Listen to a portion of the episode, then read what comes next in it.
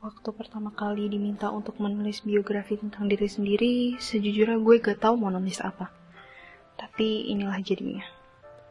Nama gue Shana Zalfa Bustomi, singkatnya Zalfa aja. Dibilang emosional sih juga enggak, tapi kadang gue suka menggunakan perasaan gue secara berlebihan aja gitu terhadap suatu masalah. Ya gitu deh, gue gak bisa mendeskripsikan diri gue sendiri. Tapi soal istirahat, gue harap pesan di setiap unggahan kita tersampaikan dengan baik kepada pendengar. Karena itu tujuan gue dan teman-teman membuat podcast ini. Dengarkan selalu dan jangan lupa istirahat.